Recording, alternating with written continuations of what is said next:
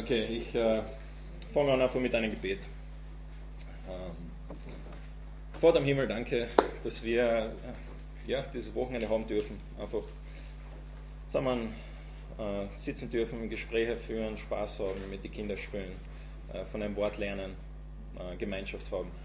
Danke einfach für diese Zeit, Herr.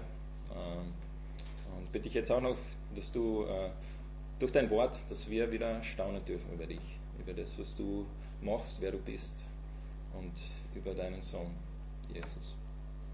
Amen. Also, wir sind, äh, es sollte noch einen geben, am fünften. Der geht, glaube ich, gerade rum. Wir sind äh, ja, in der letzten Einheit äh, und wie ich schon ganz am Anfang gesagt habe, äh, ihr werdet am Ende enttäuscht sein, weil äh, wir hören quasi in der Mitte auf. Also für die, zumindest diejenigen, die dabei waren und interessiert waren, äh, wir hören in der Mitte auf und es wird erst in irgendeinem Bibeltalk einmal weitergeführt werden für diejenigen, die es wirklich interessiert. Ähm, und heute werden wir uns nochmal diesen Davidischen Bund, werden wir da nochmal ein bisschen genauer reinschauen, weil da gibt es nämlich noch mehr, was, was wir uns da anschauen müssen. Und zwar diese ganzen Prophetien. Wir haben ja ich gerade ein bisschen vor. Ich tue nochmal wiederholen, weil wir haben wie jedes Mal kommen vor wieder neue Leute da. Äh, muss ich ganz kurz einmal erklären in einer Minute, was wir so gemacht haben. Ähm, wir haben festgestellt, dass Gott für den Menschen eigentlich einen Garten Eden wollte. Gott will, dass du im Garten Eden lebst. Dass alles perfekt ist. Dass du ihn kennst, eine Beziehung zu ihm hast, dass deine Beziehung zur Natur, zu deinen Mitmenschen perfekt ist. Das war Gottes Plan. Und das ist aber zerstört worden durch den Menschen, durch, dadurch, dass der Mensch sich gegen Gott aufgewandt hat. Und Gott hat dann eine Lösung äh, für dieses Problem gehabt, im Moment, wo er ihn in Scham bedeckt hat, erinnert euch noch, er hat ein Tier getötet, um die Scham zu bedecken, aber er hat auch versprochen, dass es eine langfristige, permanente Lösung geben wird. Das war in 1. Mose 3,15, was da ganz ähm, auf der Wurzel ist. Und dann haben wir gesehen, wie ähm, sich das weiterentwickelt, dass eben die Sünde des Menschen alle, alle Bereiche des Lebens äh, beeinflusst hat. Und die Frage war, was wird Gott tun? Was macht er?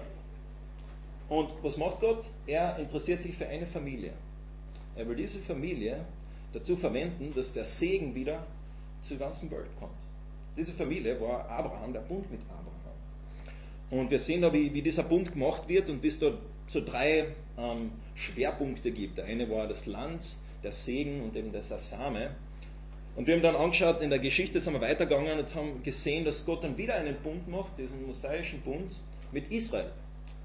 Und dort stellt, wird, stellt Gott klar, wann er das machen wird. Wann wird es eintreffen, dass das wieder zurückgeht zu diesem ursprünglichen Zustand? Wann wird das passieren? Und es wird dann passieren, wenn Israel zu Gott zurückkehrt, wenn sie mit ganzem Herzen Gott nachfolgen. Gott gibt Israel da diese Option, folgt sie mir nach, folgt sie mir nicht nach. Wenn ihm nachfolgen, gibt es eben diesen, diesen Segen, der versprochen worden ist. Und nicht nachfolgen, die Konsequenzen. Und Gott sagt aber, ich werd, ihr werdet das eintreffen, es wird eintreffen, ihr werdet es nicht mehr nachfolgen. Es werden diese Flüche über euch kommen. Aber er sagt dann auch, okay, es wird aber auch dieser Segen kommen, weil ich werde das Herz verändern. Und dann kommt ihr zurück ins Land. Und in diesem Land, das wird dann so sein wie dieser Garten Eden. Und dann heute Vormittag haben wir den davidischen Punkt uns angeschaut, wo wir gesehen haben, dass das Wort Same hat eigentlich eine kollektive Bedeutung, so wie das Wort Mehl. Ein Mehl, zwei Mehl, ein Milch, zwei Milch, eine Milch, zwei Milch. Ähm, und das Wort Same ist genau gleich. Das kann für mehrere Leute verwendet werden oder eine Person. Und wir haben gesehen, dass es in diesem Samen Abrahams einen speziellen Samen gibt, der eine spezielle Aufgabe hat. Und da haben wir diese zwei Texte verglichen, wo es beim ersten wir haben gesehen, dass es eigentlich ums, um äh, Salomon ergangen ist, den Sohn Davids. Beim zweiten haben wir gesehen, da geht es eigentlich um jemand anderes. Salomon ist schon lang tot. Und diese 500 Jahre dazwischen, das interessiert uns jetzt in dieser letzten Einheit. In diese 500 Jahre dazwischen, wie kommen wir von diesem ersten Text zu diesem zweiten Text? Was ist da zwischendrin passiert? Und das ist jetzt, war jetzt bis jetzt alles die Einleitung, äh, damit alle am gleichen Stand sind. Äh, und ich weiß, ihr habt als Gemeinde, als Gemeinde, bevor ich da war, habt ihr so eine Serie gemacht über den Messias, das Alte Testament. So, vielleicht ist einiges schon äh, bekannt, aber ich bin mir sicher, dass äh, ja, es eine, eine gute, äh, soll man sagen, Auffrischung. Und das Wort Messias, wer weiß, was das bedeutet? das Wort Messias? Bitte? Retter? Nein. Nein. Gesalbt, ja. Gesalbt. Und zwar, das Wort Messias ist nichts anderes wie, wenn ein König gekrönt wurde oder bestimmt wurde, wurde er gesalbt. Dann war ein Gesalbter. In anderen Worten, hebräisch, ein Messias. Das heißt, Saul war der Messias. David war der Messias. Das Wort Messias wurde für Könige verwendet, aber manchmal auch für Priester. Aber hauptsächlich für Könige. Das war jemand, der gesalbt wurde für eine spezielle Aufgabe. Ein König hat eine spezielle Aufgabe. Ein Priester hat auch eine spezielle Aufgabe. Und so, dieser Messias ist eigentlich, das ist eigentlich kein, äh, wenn wir das Wort Messias hören, wir denken sofort an Jesus, das Spezielle. Aber eigentlich ist es ein ganz geläufiger Begriff. Das ist so wie, übertreibe es jetzt mal ein bisschen wie der Koch. Es ist einfach ein, ein normaler Begriff, der für verschiedene Leute angewendet werden kann. Und wenn wir das, den, genau, jetzt gehen wir noch einen Schritt weiter, wir gehen aber kurz in die Zukunft. Äh, dieser Name Jesus Christus, wer, was, wer weiß, was das bedeutet? Also die, der Name selbst, was der Name selbst bedeutet. Was bedeutet Jesus, was bedeutet Christus? Yeshua. Yeshua? Yeshua ist Heil. Also Jahwe ist Okay. Ja, Jahwe ist die Rettung, ja? Ja. Mhm. Also Jesus ist alles Okay. Und gibt es andere Vorschläge? Oder für Christus? Weiß jemand, was Christus bedeutet? Retter? Nein.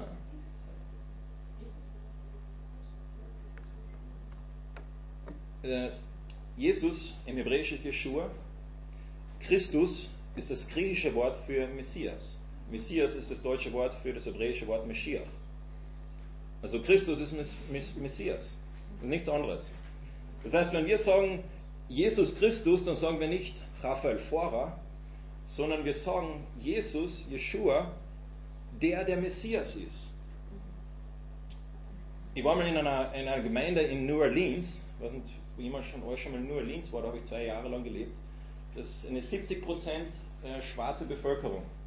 Und wenn einmal in einem schwarzen Gottesdienst, also einem Gottesdienst war, der was, wo die Leute, die meisten Leute schwarz sind, dann, das geht ein bisschen anders zu wie bei uns in der FG, das kann ich euch sagen. Und äh, auch die Predigt geht anders zu wie bei uns, ist nicht so äh, monoton, gleichmäßig, äh, ruhig, sondern der gibt ordentlich Gas. Und da war das einer, einer Prediger, der hat immer, wenn er Jesus Christus gesagt hat, hat er immer gesagt, and Jesus the Christ, you know Jesus the Christ? Er hat nie Jesus Christus gesagt, sondern immer gesagt, Jesus der Christus. Da habe ich mir gedacht, komisch, Jesus der Christus, der heißt doch Jesus Christus, so wie Raphael vorher heißt. Aber ich habe dann darüber nachgedacht und eigentlich finde ich es cool. Weil es drückt eben genau das aus, was das bedeutet.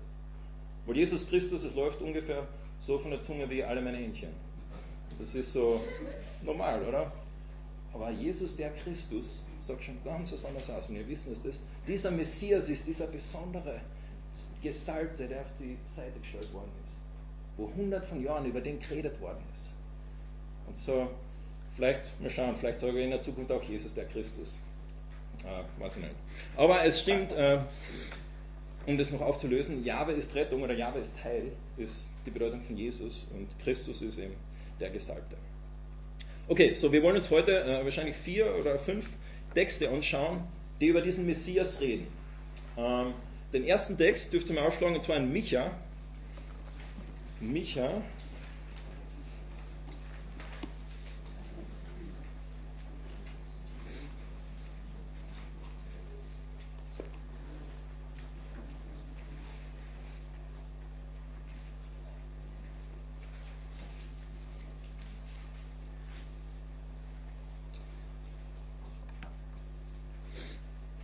Und zwar dieser Text, das ist ein Text, der normalerweise zu Weihnachten gelesen wird und man fühlt sich fast schuldig, den nicht zu Weihnachten, also jetzt in einer Zeit zu lesen, wo nicht Weihnachten ist. Aber äh, es ist eine messianische Prophezeiung und ihr werdet sehen, dass wenn wir da den Kontext lesen, dass es da eigentlich äh, nicht sehr weihnachtlich ist. Und zwar ähm, brauche ich jemanden, der mir jetzt wieder hilft beim Lesen. Ähm, ist die Frage, weit wir zurückgehen. Hm. Kann jemand Verse 6 bis äh, 14 lesen? Also von Kapitel 4. Wir lesen jetzt einfach den Kontext, damit wir mal wissen, was da überhaupt passiert. Kapitel 4, 6 bis 14.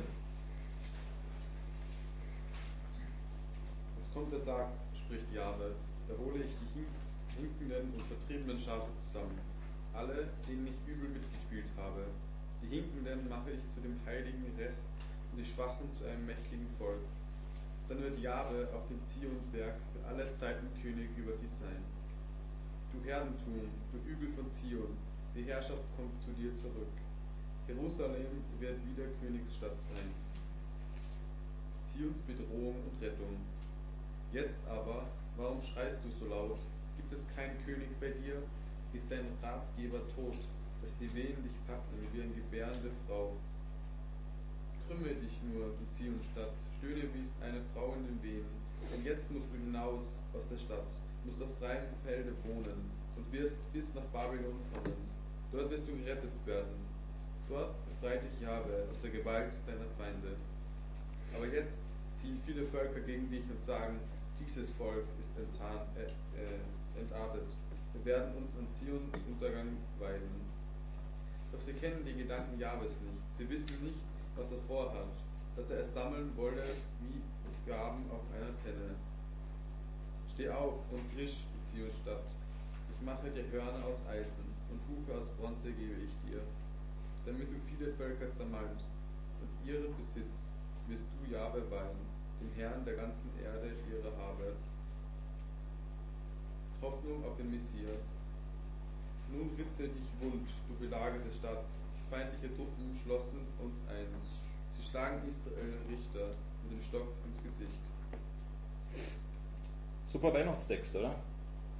Diesen Teil lassen wir normalerweise weg, weil der passt irgendwie nicht so ganz in den, was zu Weihnachten passt. Aber um was geht's da? Wir lesen davon, wo Israel anscheinend von Nationen belagert ist, wo sie in einer Zeit sind, die eine sehr schwere Zeit ist, wo sie zu Gott rufen und fragen und Gott hilf uns und Gott, sie, Gott ihnen mit ihnen interagiert und mit ihnen redet und, und diese Zeit wirklich eine schwere Zeit zu scheinen scheint wo auch eine Belagerung stattfindet und äh, sie sich einen Ratschluss machen und fragen, was sollen sie tun, weil die Völker gegen Israel sind. Und dann, der nächste Vers, 5.1, heißt so, und du, Bethlehem Ephrata, du bist zwar gering unter den Hauptorten von Juda, aber aus dir soll mir hervorkommen, der Herrscher über Israel werden soll, dessen Hervorgehen von Anfang an, von den Tagen der Ewigkeit her gewesen ist. Sogar in diese Zeit hinein passiert etwas. Und was passiert? In einem kleinen Dörflein wird jemand geboren. Und wir, das ist Jesus, stimmt, und wir, wenn wir das, diese Prophezeiung lesen, sagen wir, ach cool, wie Gott das gemacht hat, dass Gott gewusst hat, dass es in diesem kleinen Dorf sein wird. Und das stimmt, Gott hat das vorausgesagt. Aber der Fokus ist eigentlich nicht das Dorf selber, sondern wisst ihr, wer noch in diesem Dorf geboren worden ist? David. Das ist eine Beziehung zu David, wo es nicht nur gesagt wird, er wird in diesem Dorf geboren, sondern er wird mit David verbunden sein. Und was, wie, wer ist dieser Mensch? Was, was können wir ihm sagen? Was wird er machen? Wie wird dieser, dieses Kind beschrieben? Ein Herrscher über Israel, dessen Hervorgehen von Anfang an, von den Tagen der Ewigkeit her gewesen ist. Es soll ein Herrscher sein und nicht nur ein äh, Otto Normalverbraucherherrscher, sondern ein, einer, der von den Tagen der Ewigkeit her gewesen ist. Das heißt in anderen Worten, einen, den es schon ewig gibt. Das heißt, das ist nicht nur ein normaler Mensch, sondern jemand, der schon ewig existiert hat.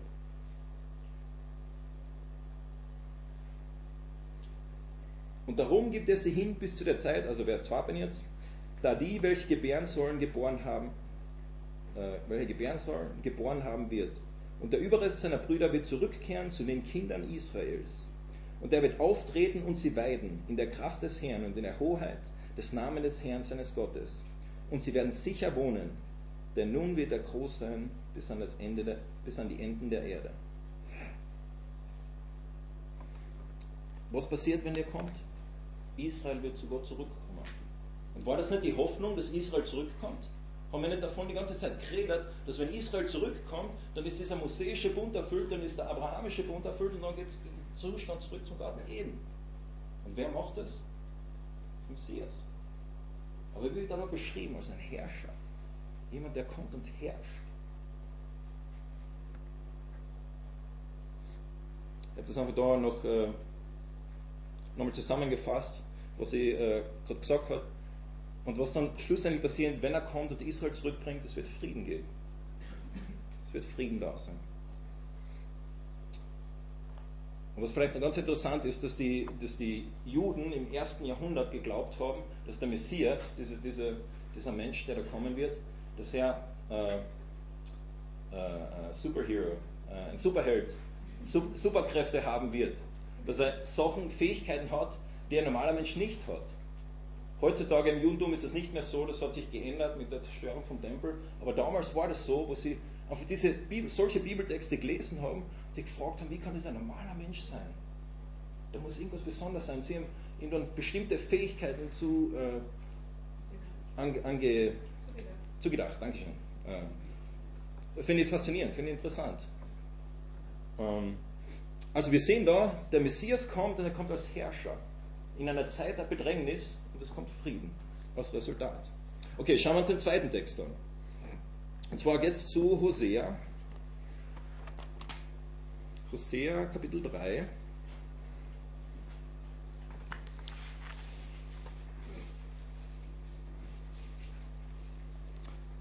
Und da brauche ich wieder jemanden, der mir das ganze Kapitel 3 liest. Das hört sich jetzt noch viel an, aber das sind nur fünf Verse. Und der Herr sprach zu mir, wie nochmal singen Liebe eine Frau, die von ihrem Freund geliebt wird und im Ehebruch liebt.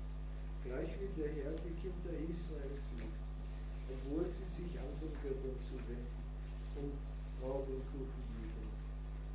Da erkaufe ich sie mir um 15 Silberlinge und um einen Bonus und ein Wehknecht erster. Und ich sprach zu ihr, du sollst mir viele Tage so bleiben und nicht touren und keinen anderen Mann angehören. Ebenso will auch ich mich dir gegenüber verhalten. Denn die Kinder Israels werden viele Tage ohne König bleiben und ohne Fürsten, auch ohne Opfer, ohne Bildsäule, ohne Ephod und ohne Teraphim.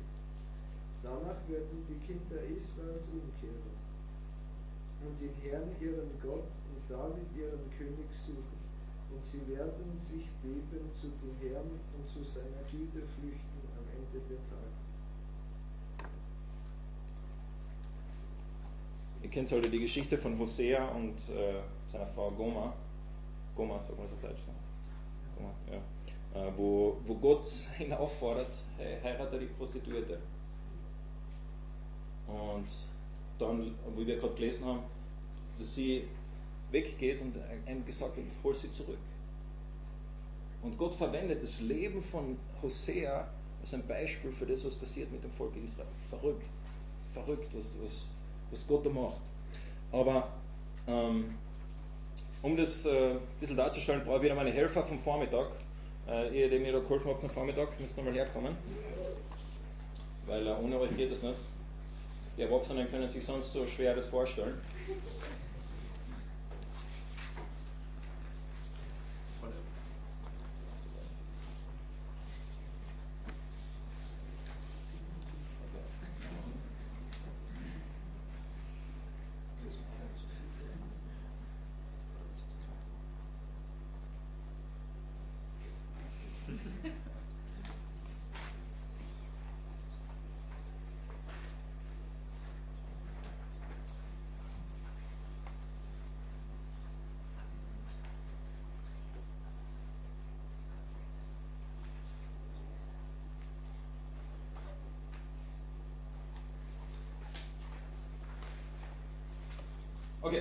Äh, nicht schauen. Ähm, okay, so wir haben äh, ähm, wir brauchen einmal den, äh, den Hosea. Wer ist der Hosea? Ah, da haben wir Hosea. Okay, so wir haben den Hosea und äh, er wird gefragt, was wirst du gemacht? Du wirst gefragt, die Goma zu heiraten. Also wer ist die Goma? Wir haben zwei Gomas, also das ist eine Person. Äh, sie kommt jetzt auch nicht ausgegangen. Also ihr, du, du holst einmal sie ab und bringst sie da zurück zum Klavier. Ja, okay, genau. Ja. Was? Goma, gehst du zu deinem Ehemann? Sehr. Okay. Und in dieser Geschichte lesen wir jetzt, dass Hosea, äh, Hosea das Goma, äh, von Hosea wieder wegkommt, dass sie sich einen wieder zum Freund, äh, Freund ja, Freund von Goma, äh, zum Freund gestern mal zu einem Freund.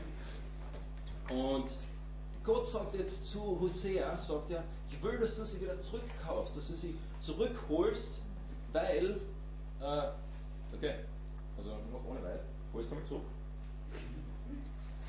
und bringst sie zurück zum Klavier.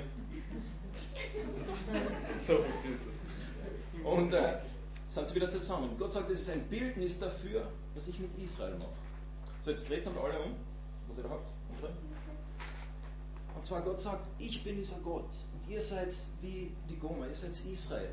Und ihr werdet eine Zeit erleben, wo ihr ohne König seid, wo ihr ohne Fürsten seid, ohne Opfer, ohne Priester, wo ihr von mir getrennt seid. Eine Zeit der Schwierigkeit, eine Zeit, äh, wo ihr mich eigentlich nicht kennt. Und er sagt, diese Zeit wird stattfinden, aber ich werde euch zurückholen. Und ihr werdet wieder zusammen bei mir sein. Und was passiert, wenn Israel wieder bei Gott ist? Was passiert, wenn diese Beziehung da ist, wenn Israel das erfüllt, dass sie das mosaische äh, den Bund einhalten? Dann geht diese ganze Kette geht los und wir gehen zurück zum Garten Eden. Aber was ganz faszinierend ist, ihr bleibt noch kurz da, ähm, ich brauche einmal äh, eine Person, die kurz zurückgeht zu 5. Mose 4,30 und die anderen schaut nochmal in Vers 4, äh, 5.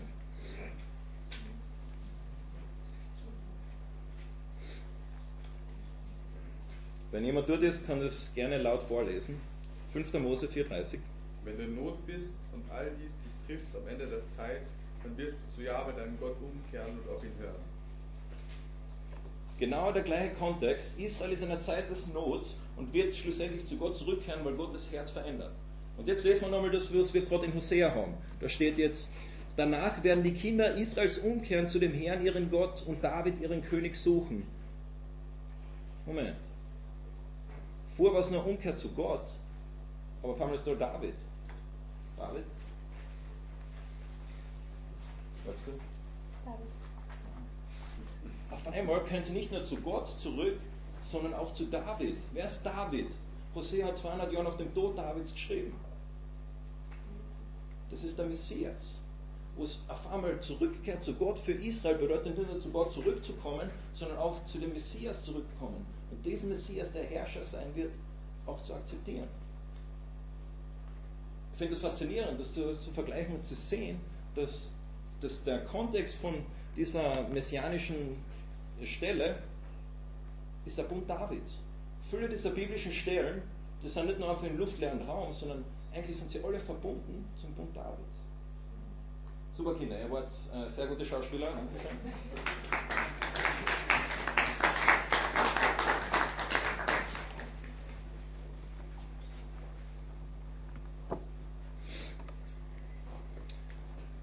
Sie werden zu Gott und ihrem König David zurückkehren. Und wieder, wie wird dieser, dieser David dargestellt, der Messias? Als König. Sie werden zu diesem König zurückkehren. Okay, schauen wir jetzt noch äh, eine Stelle weiter an, im zweiten Buch Jesaja. Buch Jesaja.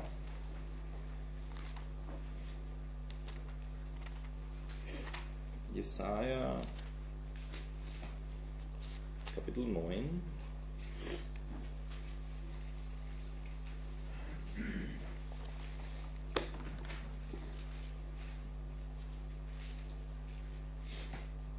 Und ratet einmal, was der Kontext von Jesaja 9 ist.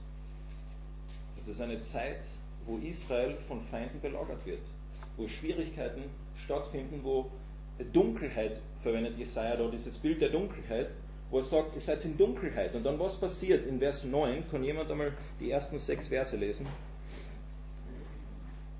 Kapitel 9, äh, Verse 1 bis 6. Und das Volk, das im Dunkeln lebt oder wandelt, sieht ein großes Licht. Die im Land der Finsternis wohnen, Licht leuchtet über ihnen. Du vermehrst den Jubel, du machst die Freude groß. Sie freuen sich vor dir, wie man sich freut in der Ernte, wie man jauchzt beim Verteilen der Beute. Denn das Joch ihrer Last, den Stab ihrer Schultern, den Stock ihres Treibers, zerbrichst du wie am Tage Midians. Wenn jeder Stiefel, der dröhnend einherstampft und jeder Mantel in Blut gewälzt, verfällt dem Brand mit dem Fraß des Feuers.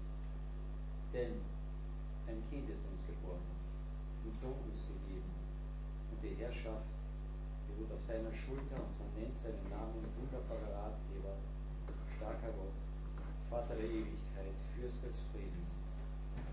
Groß ist die Herrschaft und der Frieden wird, des Friedens wird kein Ende haben. Auf dem Thron Davids und über seinem Königreich. Es zu festigen und zu stützen durch Recht und Gerechtigkeit von nun an bis in Ewigkeit. Der Eifer des Herrn der Herrscher wird dies tun. Dieses Volk wird beschrieben als ein Volk, das in der Finsternis wandelt. Und ich will das, dieses Bild nicht zerstören. In Weihnachten oft versuchen wir das ein bisschen zu symbolisieren mit Dunkelheit und dann einer Kerze, die reinkommt. Ich finde das ein schönes Bild. Aber lasst uns nicht vergessen, was Jesaja da versucht auszudrücken. Das ist wirklich eine Zeit, wo sie, äh, wo es nicht nur dunkel ist, das Licht ist halt ausgeschaltet, sondern wirklich eine Zeit, die extrem schwierig ist, schlecht ist, wo sie von, mit Feinden kämpfen, wo sie äh, Belagerungen erleben, wo, wo sie getrennt sind von Gott, so wie äh, Goma von äh, Hosea. Das wird als Dunkelheit beschrieben. Sie kennen Gott nicht. Und da rein kommt das Licht. Und wer, wie, wie kommt dann diese Befreiung, diese Veränderung? Woher kommt die? Durch dieses Kind. Und wie wird das beschrieben in Vers 5? Denn ein Kind ist uns geboren, ein Sohn ist uns gegeben und die Herrschaft ruht auf seiner Schulter. Dieser Messias wird wieder beschrieben als ein Herrscher, als ein König, der kommt. Und dann in Vers 6 heißt, die Mehrung der Herrschaft und der Friede werden kein Ende haben auf dem Thron Davids. David. David ist auch schon lang tot. Wieder, das ist der, diese Verknüpfung zum Bund Davids, wo wir sehen, dass dieses Bild des Messias so eng verknüpft ist mit dem Versprechen, das Gott David gegeben hat. Das ist in diesen 500 Jahren dazwischen. Wir sind da jetzt dazwischen. Und es gibt da diese, diese vier Namen, die da zwischendrin äh, stehen. Und Namen in der Bibel sind nicht nur, hat sie nicht nur jemand benannt, damit er schön, einen schönen Namen hat, sondern immer eine Bedeutung, mir was ausgesagt über den Charakter von der Person. Und wenn jetzt diese vier Namen lest, äh, das dürft ihr jetzt gerne mit eurem Nachbar kurz reden, was würdet ihr sagen über den Charakter der Person? Und versucht es aber jetzt nicht gleich alles Neue Testament reinzubringen, sondern nur jetzt, wenn ihr diese vier Namen lest, was sagt das aus über den Charakter dieser Person des Messias? Redet einfach mit euren Nachbarn da kurz drüber. Genau, ja. Äh, in Vers 5, Entschuldige, ich sollte dazu sagen, ja. 9, Vers 5.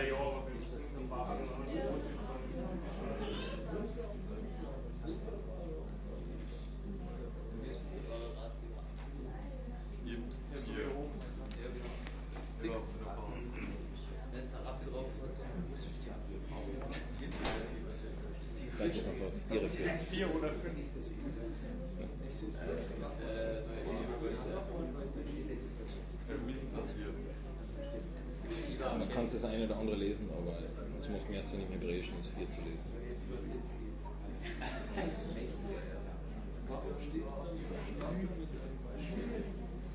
Der Übersetzer hat das entschieden. Okay, ähm, was sind eure Gedanken? Ein guter Bitte? Wunderbutzi. Äh, könntest du dieses Wunderbutzi ein bisschen äh, näher äh, erklären? Allmächtig, okay. Viel Weisheit. Viel Weisheit, ja. Sicherheit. Sicherheit. Frieden. Frieden. Mhm. Da geht es mir gut sozusagen. Frieden, kein Streit, Frieden, kein Streit, kein, Mhm. kein Krieg, gar nichts. Mhm. Das ist einfach Autorität. Autorität, ja. Würdet ihr sagen, dass in diesen vier Namen die Göttlichkeit des Messias oder Göttlichkeit Jesus schon da ist? Ja. Ich glaube auch, das ist einer der, gibt noch andere, aber einer der klarsten Texte. Und wie gesagt, wir kommen vom Neuen Testament. Natürlich ist Jesus Gott, gar keine Frage. Aber es ist so ein revolutionäres Bild, dass der Messias Gott ist. Dass er wirklich kommt. Bis die Jünger das kapiert haben. Und es ist interessant, äh, dieses Wort mächtiger Gott, das gibt es ein, also diese Kombination mächtiger Gott in, in diesem äh, Art und Weise gibt es ein weiteres Mal im Buch Jesaja, und zwar nächste Kapitel, äh, Jesaja 10, 21.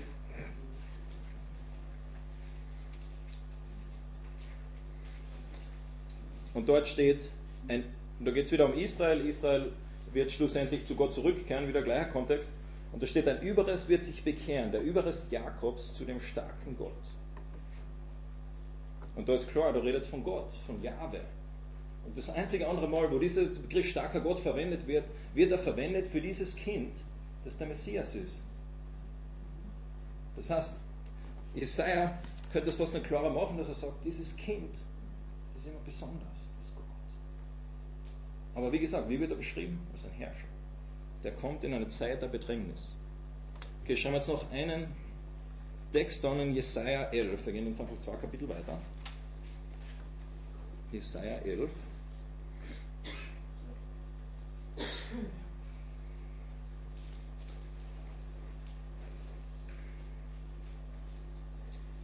Da heißt es in Vers 1, und es wird ein Zweig hervorgehen aus dem Stumpf Isaias und ein Schößling hervorbrechen aus seinen Wurzeln. Weiß jemand, das ist jetzt so eine äh, zufällige Frage, weiß jemand, wer der Isaiah ist? der Vater. So, Vater von David. Ah, okay, David. David auf einmal. Okay, David, wieder diese Verbindung zum David, zum davidischen Bund. Der Messias ist nicht irgendwie, diese Prophezeiungen vom Messias sind geknüpft zu diesem davidischen Versprechen. Und was wird jetzt gesagt über diesen Schößling, diesen Stumpf Davids? Es wird gesagt, und auf ihm wird ruhen der Geist des Herrn, der Geist der Weisheit und des Verstandes, der Geist des Rats und der Kraft, der Geist der Erkenntnis und der Furcht des Herrn. Dieser, dieser Messias, dieser Stumpf, wie er da äh, genannt wird, wird den Geist Gottes haben. Wird im Alten Testament vorausgesagt. In einer Art und Weise, wie ihn sonst niemand hat. Und was wird das Resultat daraus sein? Was, was bedeutet das, dass er den Geist Gottes hat? Vers 3. Und er wird sein Wohlgefallen haben an der Furcht des Herrn. Er wird nicht nach dem Augenschein richten, noch nach dem Hörensagen Recht sprechen, sondern er wird die Armen mit Gerechtigkeit richten und den Elenden im Land ein unparteiisches Urteil sprechen. Er wird die Erde mit dem Stab seines Mundes schlagen und den Gesetzlosen mit dem Hauch seiner Lippen dulden. Gerechtigkeit wird der Gurt seiner Lenden und Wahrheit der Gurt seiner Hüften. Da wird der Wolf bei den Lämmlein wohnen und der Leopard sich bei den Böcklein niederlegen. Das Kalb der junge Löwen und das Mastvieh werden beieinander sein und ein kleiner Knabe wird sie treiben. Die Kuh und die Bärin werden miteinander weiden und ihre Jungen zusammen lagern. Und der Löwe wird Stroh fressen wie das Rind. Der Säugling wird spielen am Schlupfloch der Natter und der Entwöhnte seine Hand nach der Höhle der Otter ausstrecken. Sie werden nichts Böses tun, noch verderbt handeln auf dem ganzen Berg meines Heiligtums. Denn die Erde wird erfüllt sein von der Erkenntnis des Herrn, wie die Wasser den Meeresgrund bedecken. Und es wird geschehen an jenem Tag, da werden die Heidenvölker fragen nach dem Wurzelspross Isaias, der als Banner für die Völker dasteht, und seine Ruhestätte wird Herrlichkeit sein. Dieses Bild, was wir da beschrieben haben, ist ein Bild, das erinnert uns an was? An einen perfekten Zustand. Paradies. Aber wie kommt das Paradies? Woran wird es festgemacht? Es wird festgemacht an diesen Sohn Davids, der kommt, der den Heiligen Geist hat. Und dann, was wird er machen? Er wird regieren. Und was wird ganz am Schluss in Vers äh, 10, was wird das Resultat sein? Dass die Heimvölker danach fragen. Ja. Die Heimvölker, die Nationen, die um Israel herum sind, weil wir reden da vom Sohn Davids, der in Israel ist, die Heimvölker herum, die Nationen herum werden Gott kennen. War das nicht schon immer Gottes Plan? Dass Gott Israel dazu verwendet, dass sie die Nationen kennenlernen. Und jetzt erfahren wir, dass dieser bestimmte Same im Volk Israel, dass der das machen wird, was Israel anscheinend nicht schafft. Dass er derjenige ist, der schlussendlich die Nationen, die Nation Israel dazu bereit macht, dass sie ihren Auftrag endlich erfüllt. Dass wirklich dieser Segen über das ganze Land kommen kann und wir zurückkommen können zu diesem ursprünglichen Zustand.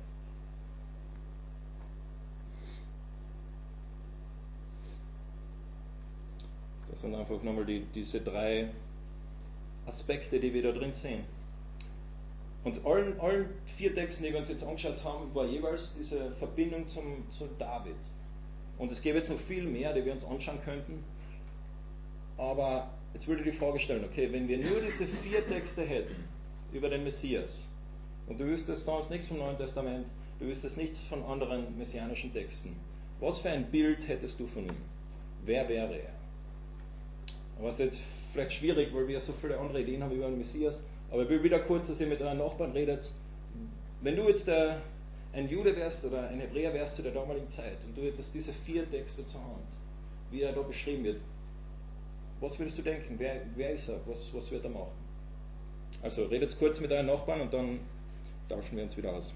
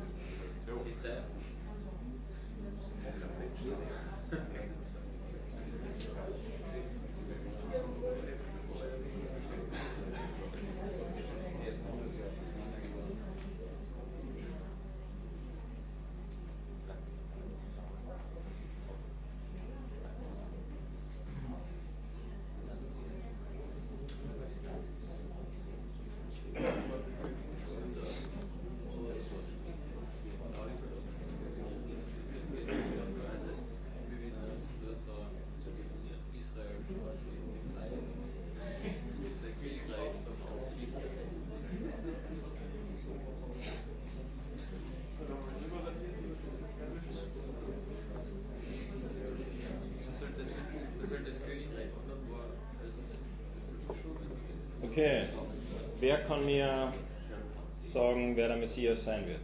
Aufgrund von dem, was wir bis jetzt wissen. Ja, einer aus der Linie von David, der in Bethlehem geboren wird und das Volk Israel wieder befreien wird und sein Königreich errichtet. Ja? Sonst noch äh, Additions? Also Ergänzungen? Ich würde da schauen und mich fragen, was hat der mit mir zu tun, weil ich bin. Mhm. Der war cool.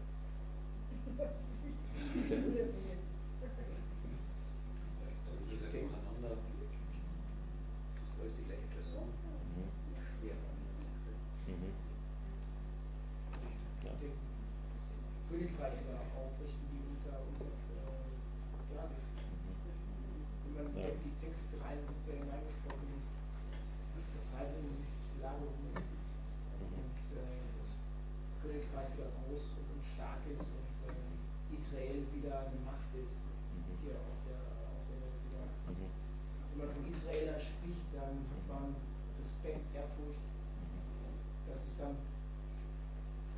Ja. Es hört sich nach einem extrem mächtigen Herrscher an, aber sicher nicht nach einem, der in so einer Krippe äh, gestaltet ist. Ja. Und das ist dieser eine Aspekt, den wir sehen über diesen Messias. Wie gesagt, dieses Konzept des Messias entwickelt sich erst durch den Davidischen Bund. Das ist der eine Aspekt, den wir sehen, dass er als, als befreiender König kommt, der Israel aus dieser Zeit der Schwierigkeit herausnimmt und dann sein Königreich errichtet. Als König. Und wir natürlich wissen, dass wenn Jesus gekommen ist, er nicht er ist in einer Krippe gekommen. Wie, wie erklären wir uns das? Jemand hat einmal ein Bild gezeichnet, das vielleicht so äh, darlegen könnte, dass die Propheten im Alten Testament nicht unbedingt immer unterschieden haben können zwischen dem ersten Kommen Jesu und dem zweiten Kommen Jesu. Dass es nicht immer ganz klar war, welcher Text eigentlich redet von was. In Qumran, äh, Karl Helmut war vor kurzem in Qumran in Israel, gibt es diese Sekte und dem versucht, diese Texte irgendwie zu navigieren. Und wisst ihr, wie das, sie das gemacht haben? Sie haben gesagt, es gibt zwei Messias. Der eine ist der König und der andere ist der Diener. Das ist der Knecht. Und das sind genau diese zwei Aspekte, die wir vom Messi- Messias haben. Wir haben jetzt diesen Aspekt des, des Königs angeschaut und normalerweise würde ich jetzt dann einsteigen und den, diesen Aspekt des Knechtes uns ein bisschen anschauen, wo wir sehen, dass er als ein Knecht kommt, der die Schuld des Volkes tragt. Und ich möchte einfach jetzt, einfach zum Abschluss, äh, wir werden das jetzt nicht machen, ich möchte einfach zum Abschluss einen dieser Texte lesen, und zwar den, den bekanntesten. Äh, Und zwar, das ist Jesaja 53. Ihr könnt es mitlesen oder könnt es einfach zuhören. Wo wir dann diesen zweiten Aspekt sehen, dieses Messias. Jesaja 52. Ich fange an in Vers 13. 52, Vers 13. Siehe, mein Knecht, er wird einsichtig handeln, er wird erhaben sein, erhöht werden und sehr erhaben sein. Gleich wie sich viele über dich entsetzten, so sehr war sein Angesicht entstellt, mehr als das irgendeines Mannes, und seine Gestalt, Gestalt mehr als die der Menschenkinder. Genauso wird er viele Heidenvölker in Erstaunen setzen, und Könige werden vor ihm den Mund schließen. Denn was ihnen nie erzählt worden war, das werden sie sehen, und was sie nie gehört hatten, werden sie wahrnehmen. Wer hat unserer Verkündung geglaubt und der Arm des Herrn ist er geoffenbart worden. Wem ist er geoffenbart worden? Er wuchs auf wie ein Schössling, wie ein Wurzelspross, Verbindung zu Jesaja 11, aus dürrem Erdreich. Er hatte keine Gestalt und keine Pracht. Wir sahen ihn, aber sein Anblick gefiel uns nicht. Verachtet war er und verlassen von den Menschen. Ein Mann, der Schmerzen und mit Leiden vertraut, wie einer, von dem man das Angesicht verbarg, verbirgt. So verachtet war er und wir achteten ihn nicht. Für wahr, er hat unsere Krankheit getragen und unseren Schmerzen auf sich geladen. Wir aber hielten ihn für bestraft, von Gott geschlagen und niedergebeugt. Doch er wurde um unsere Übertretungen willen durchbohrt, wegen unserer Missedaten zerschlagen. Die Strafe lag auf ihm, damit wir Frieden hätten. Und durch seine Wunden sind wir geheilt worden. Wir alle gingen in die Irre wie Schafe. Jeder wandte sich auf seinen Weg, aber der Herr warf unsere Schuld auf ihn. Er aber wurde misshandelt, aber er beugte sich nicht und er tat seinen Mund nicht auf, wie ein Lamm, das zur Schlachtbank geführt wurde, und wie ein Schaf, das verstummt vor seinem Scherer und seinen Mund nicht auftut. Infolge von Drangsal und Gericht wurde er weggenommen. Wer will aber sein Geschlecht beschreiben? Denn er wurde aus dem Land der Lebendigen weggerissen. Wegen der Übertretung meines Volkes hat ihn Strafe getroffen. Und man bestimmte sein Grab bei Gottlosen, aber bei einem Reichen war er in seinem Tod, weil er kein Unrecht getan hatte und kein Betrug in seinem Mund gewesen war. Aber dem Herrn, dem Herrn gefiel es, ihn zu zerschlagen. Er ließ ihn leiden. Wenn er sein Leben zum Schuldopfer gegeben hat, so wird er Nachkommen sehen und seine Tage verlängern. Und das Vorhaben des Herrn wird, ihn, wird in seiner Hand gelingen. Nachdem seine Seele Mühsal erlitten hat, wird er seine Lust sehen und die Fülle haben. Durch seine Erkenntnis wird mein Knecht, der Gerechte, viel Gerechtigkeit machen, viel, viele gerecht machen. Und ihre Sünden wird er tragen. Darum will ich ihm die vielen zum Anteil geben. Und er wird Starke zum Raub behalten, dafür, dass seine Seele den Tod preisgegeben hat. Dass er seine Seele den Tod preisgegeben hat. Und sich unter die Übeltäter zählen ließ. Und die Sünde vieler getragen und für die Übeltäter gebetet hat. Wo in Israel war, hat einer meiner Professoren hat diesen Text verwendet, Jesaja 53. Und er hat mit, mit Juden, die eben an das Alte Testament glauben, hat er versucht, über Jesus zu reden. Und er hat das so gemacht, er hat dann gesagt, hört einmal zu. Und dann hat er diesen Text gelesen und hat gesagt, was glaubst du, wo steht das? Und dann haben sie gesagt, na, vermutlich Johannes oder vielleicht Lukas irgendwo im Neuen Testament. Und er hat gesagt, steht im Buch Jesaja in deiner Bibel. Und das ist dieser zweite Aspekt von, von, von diesem Messias, wo einmal als befreiender König kommt und einmal als Servant, also als äh, Diener, als Knecht und als Priester. Wir schauen uns diese andere Texte jetzt nicht an. Ähm, genau. Ich möchte einfach das jetzt abschließen mit einem Gebet und dann werden wir in diese Lobpreiszeit äh, hineingehen, wo, wie gesagt, schon vorangesagt worden, es wird ein offenes Ende sein, wo wir einfach äh, vor Gott kommen können. Genau, ich bete noch mit uns.